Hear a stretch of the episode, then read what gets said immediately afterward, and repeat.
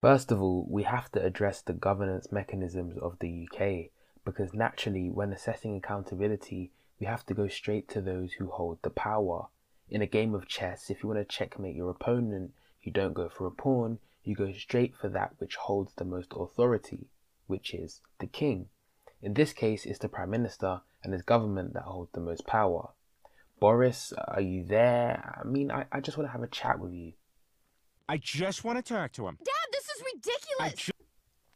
Now, we need to honestly revisit what got us to this point of over 117,000 deaths and the disgraceful status of having the worst death toll in Europe. Disclaimer, please. As always, this will be tackled from a political standpoint. I regret to inform you that I'm not a medic. I don't study medicine. The last time I studied medicine uh, was in biology GCSE. Funny enough, it feels like that's the extent of the knowledge that's been used handling this pandemic.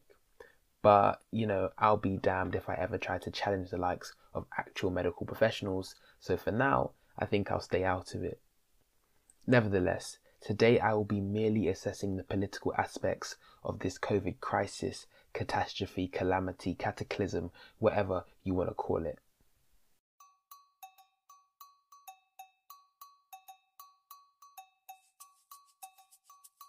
It was a contumelous stratagem by political jobbers.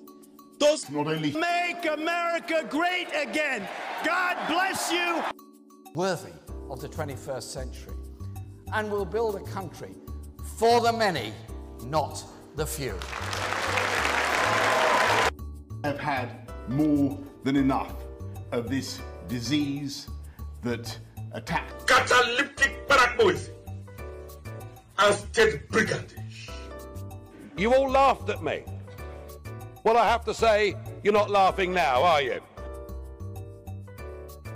Welcome to the Political Jobber podcast. The Political Jobber Podcast. The Political Jobber Podcast.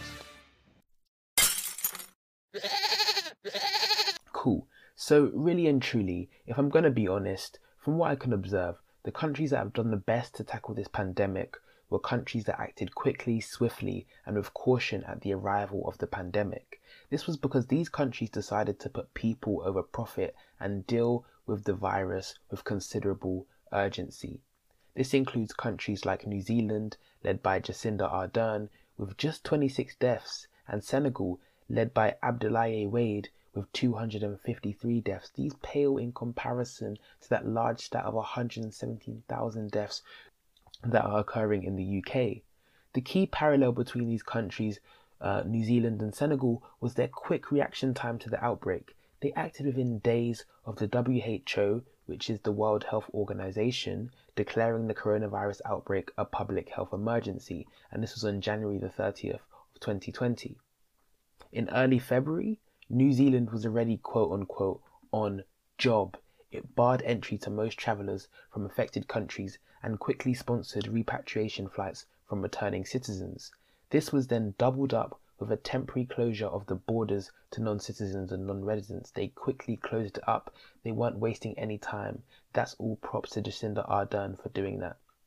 Meanwhile, in Senegal, they imposed a curfew and restricted all domestic travel between its 14 regions after its first positively confirmed case on March the 2nd. So that's also props to Abdoulaye Wade for working quickly and really um, effectively to double down on this coronavirus pandemic as soon as there was sight of it in Senegal.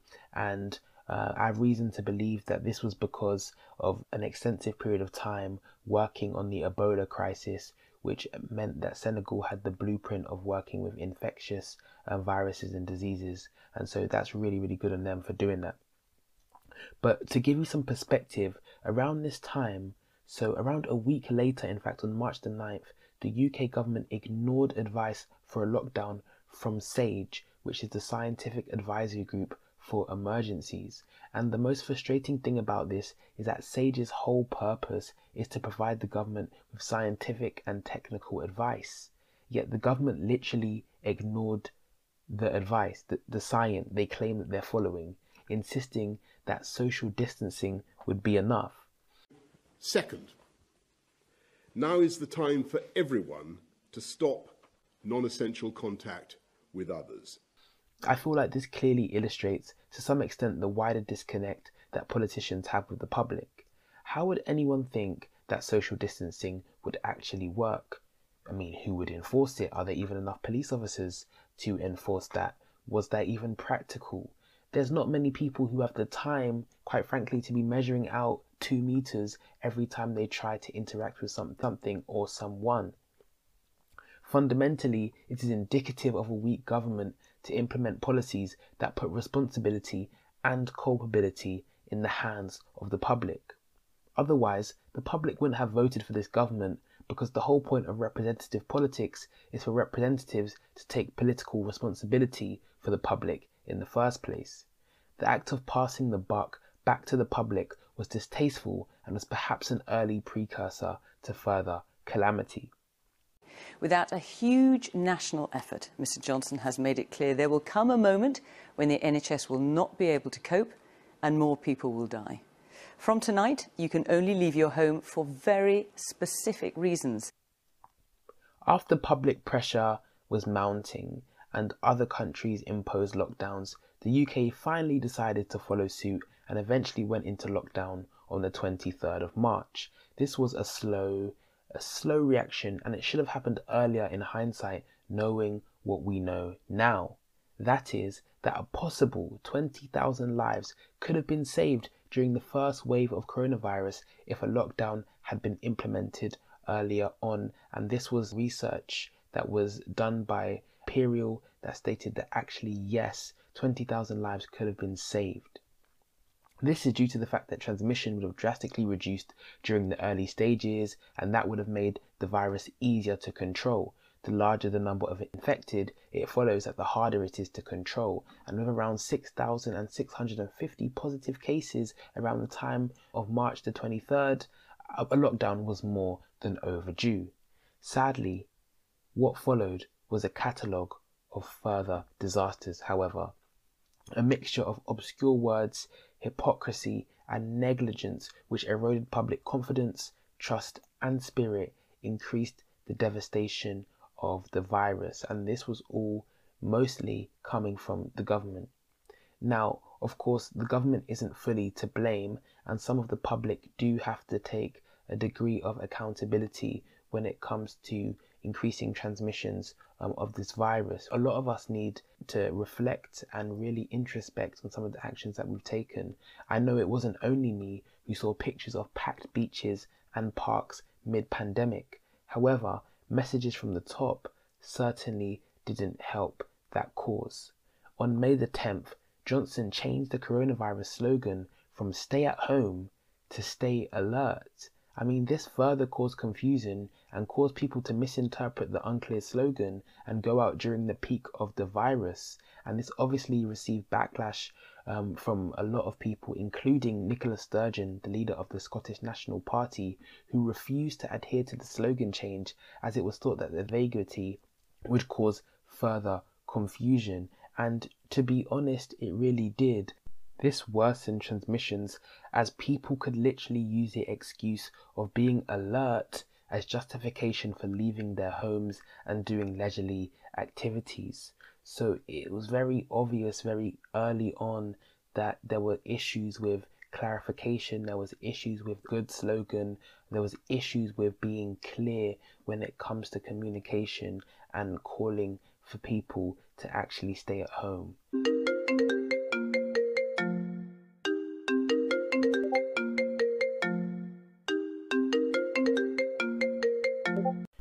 Yo, Chief just called. He said you have to talk about Cummings. Oh no, not again. Don't get me started. Actually, where do we even start? My wife was very worried, particularly given my eyesight had seemed to, seemed to have been affected by the disease. She did not want to risk a nearly 300 mile drive with our child, given how ill I had been. We agreed that we should go for a short drive to see if I could drive safely. We drove for roughly half an hour and ended up on the outskirts of Barnard Castle town. Dominic Cummings, Special Advisor to the PM.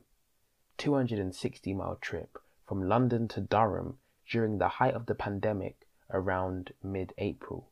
Then, further 60 mile trip around Barnard Castle to test eyesight on his wife's birthday.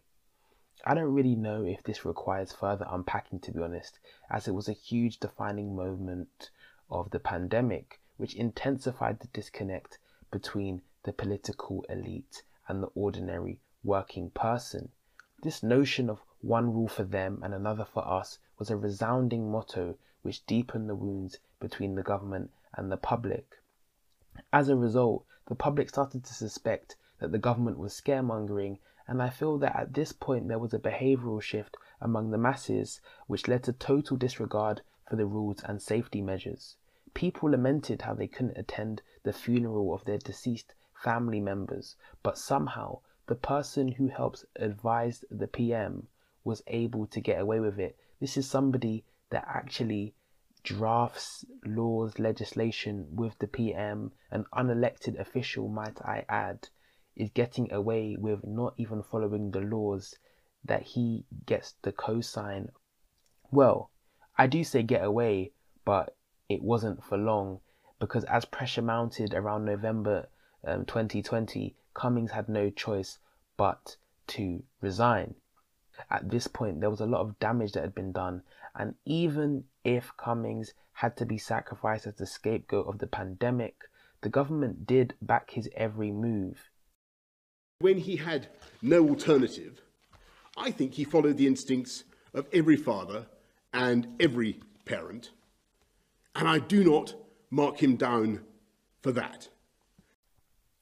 Recently, Cummings has resurfaced in the news, however, but again, not for great reasons. There are claims of him giving PPE contracts to his friends who are affiliated with the Conservative Party while in the government, and this might have contributed to the inefficiency of some firms to provide PPE, such as Ayanda Capital, which delivered 50 million masks worth of 155 million pounds that were of the wrong specification.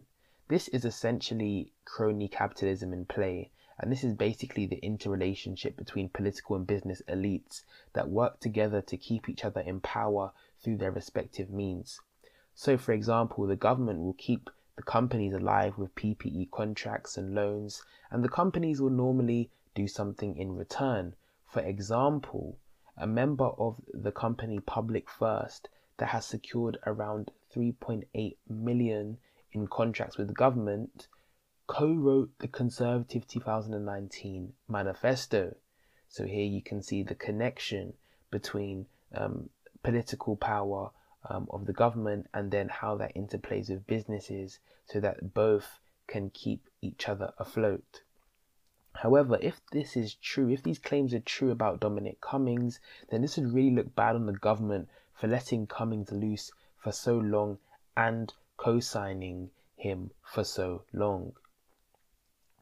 While the majority of the damage had been inflicted before summer, initiatives such as Eat Out to Help Out um, the Eat Out to Help Out scheme, which basically halved the price of foods, um, fast foods, and restaurant foods, turned out to be disastrous and ended up sparking a second wave um, of coronavirus. I can announce today that for the month of August, we will give everyone in the country an Eat Out to Help Out discount. Meals eaten at any participating business, Monday to Wednesday, will be 50% off up to a maximum discount of £10 per head for everyone, including children.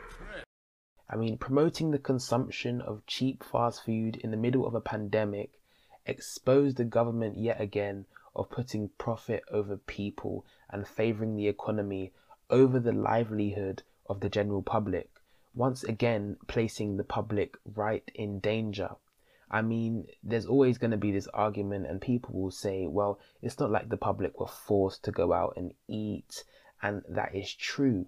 We have a degree of autonomy over our actions. However, the incentive that the government is setting out about going out to eat sets the precedent that it was okay to go out and eat because the government, at the end of the day, sets the precedent, it sets the general mood, and if it says that it's okay to go out, then that's what people will do. But not only did it say it's okay to go out and give the green flag, it even incentivized people to go out. It said, actually, we are going to subsidize restaurants so you guys can have half price food and just go out and eat as much as you want. Go out during a pandemic. Was that irresponsible?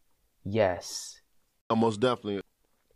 Now, an article for The Independent wrote um, that the University of Warwick did some research, and that research suggests that the government scheme of Eat Out to Help Out, um, established by Rishi Sunak um, in summer, may have been responsible for 8 to 17% of newly detected COVID 19 clusters in August and early September, which helped to accelerate the second wave.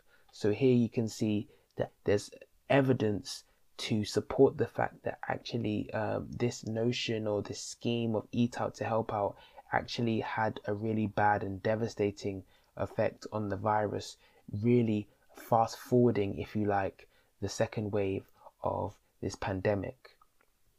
And also further adding to this death toll that we see, which is tallied, as I said before in the beginning, to around 117,000. The Economist also told The Independent that the acceleration of the pandemic is the result of policy failures, including not having an effective test and trace system in place that would allow businesses to safely operate. There is certainly credence to this view, considering the fact that later on it was found that ironically 16,000 COVID test results were lost by Public Health England's Microsoft Excel spreadsheet. Public Health England, the government body, says it identified what it calls a technical error involving a spreadsheet last Friday. It seems columns of data had been missed off. As a result, almost 16,000 positive test results were left out of official figures for a week. As to why Public Health England was using a software as basic as Microsoft Excel, I'm really not too sure. I really can't answer that. I wish I could, but I don't want to be too critical because, to be fair, a lot of companies use Excel just fine and normally it's quite reliable. Overall, there has been too many issues to count. Scandal after scandal after scandal after scandal has really plagued um, this country. Policy failures in the build up of the pandemic caused inevitable damages that couldn't be reconciled later on. However, even despite that, there was still no reason for Britain to be Europe's leading COVID cemetery. The constant refusal of the government to listen to specialist advice and its inability to adapt to the pandemic has ultimately placed us in this position. Here's a clip of the Prime Minister not being able to even correctly explain his own policies to a member of the public. You should follow the guidance of, of, uh, of local authorities but uh, it's, it's, uh, it's six in, in, in a home or six in, in hospitality, but uh, as I understand it, not six outside. Here's another one of him cancelling Christmas relaxations despite calling for it a few days prior. Uh, it is with a very heavy heart, I must tell you, we cannot continue with Christmas as planned. All these gaffes might seem small and irrelevant, but every time a public mistake is made, it deals a shattering blow to the confidence of this country. If the chief politician is operating at a subpar standard, then that gives an indirect license for everyone else to start slacking too. Leaders have to lead by example. Furthermore, many minority ethnic backgrounds felt alienated by the government's initial calls for relaxation on solely Christmas. Many felt that if the government could make religious concessions for Christians on Christmas, it should have done so for other religious festivals like Diwali and Ramadan, which could only be celebrated in lockdown. Consequently, some of these unresolved grievances from ethnic minorities have intensified distrust and led to refusal to take the new vaccine which is being rolled out. This is also definitely due to the history between ethnic minorities and the health authorities. A COVID BAME report that, that recently came out last year showed that BAME people have a higher risk of catching COVID, and clearly this is due to pre existing racial inequalities. We know that race is a social construct, so many of the disparities between races must be down to social inequalities, not genetics. No cap, facts, no printed, copy, no translate, period. Mm. Here are some facts and figures. Ethnic minorities make up around 14% of key workers who cannot work from home. This means that they are on the front lines. This means that they are actively dealing and coming into contact with the virus more frequently than others. Also, ethnic minorities are more likely to live in urban areas where the transmission rates of COVID are much higher than suburban areas or rural areas where there's much fewer people. So, because of some of these social inequalities, these long lasting pre existing social inequalities, they are causing um, ethnic minorities to actually um, be affected more by the virus. All these factors increase transmission rates and make BAME people more susceptible to COVID. Um, I'm not really a fan of the word BAME, but for the sake of identification purposes, we're going to use that um, today. This risk, combined with further caution about the vaccine, is causing BAME communities to bear the brunt of the virus. And so, actually, we're seeing sort of a double dip effect. Not only are BAME people um, already exposed to the virus through social inequalities, however, now the fact that there's distrust about taking the vaccine is causing it to be much worse for BAME people in general. Speaking on the vaccine, however, there have been claims that the Oxford AstraZeneca vaccine is not even potent enough for over 65 year olds, and Germany has commissioned its use for only 18 to 16 year olds. The Oxford AstraZeneca vaccine is thought to have limited efficacy at around 62%, which is much lower than the Pfizer vaccine at 95%, which Israel is using, and Israel has seen large success using the Pfizer vaccine. However, I mean, at 62%, it's not that bad considering that the flu jab is around 50% efficacy. So actually, the Oxford AstraZeneca uh, vaccine isn't too bad. The only issue, um, obviously, is that we, this is quite um, a short term, so we don't actually know the full effects and the long-lasting side effects of taking the vaccine as of yet.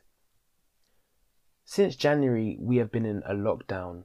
Reports claim that the daily death toll around early January was around 1,000 deaths and there was as much as 30,000 patients in hospital.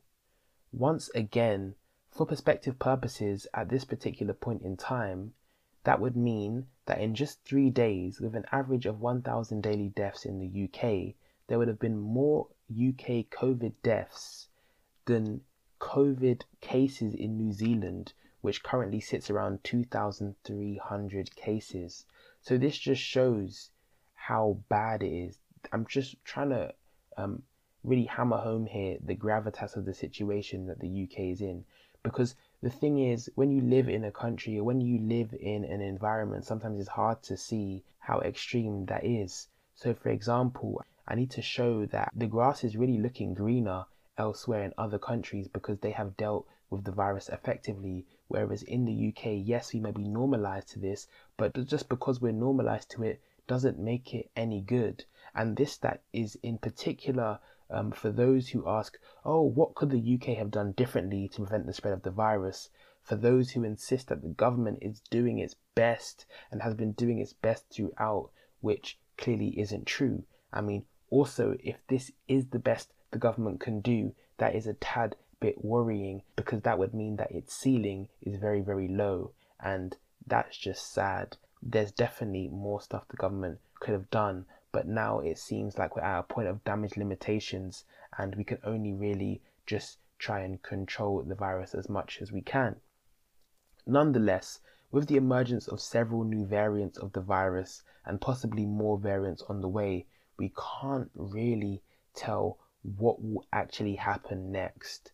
I mean, when we talk about vaccines and we talk about lockdowns when we talk about what the government can do, we, we, we don't know what's actually going to happen next. We can't really predict the future. I wish I could, but I can't.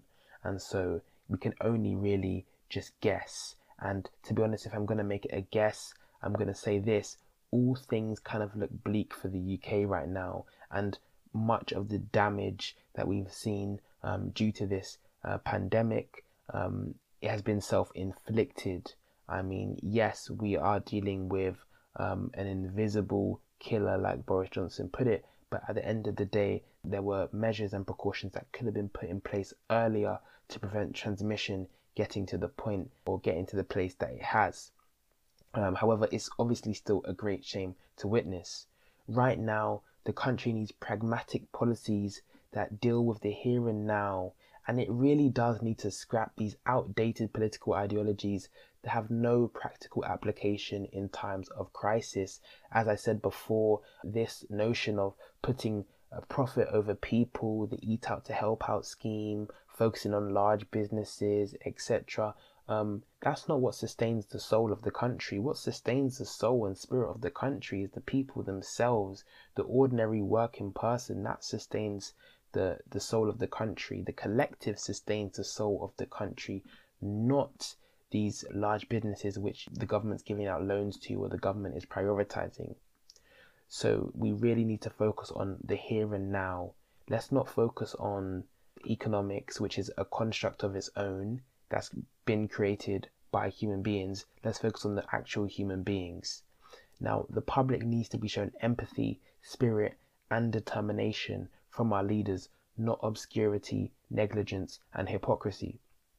However, the public also have a responsibility in making sure that we too are trying our utmost best to ensure that we, we can reduce transmissions and help control the virus. The only solution in controlling the virus is through collective discipline, and if it doesn't come from the top, then it must come from the bottom up. Checkmate. Thank you for listening. Next episode, we are talking all things Nigeria and assessing the extent to which Buhari has been a very bad boy. The Political Jobber Podcast. The Political Jobber Podcast. Why she said, I thought, I mean, just started though. We just said we will still tackle Buhari. He has been a bad boy. He has been a bad boy.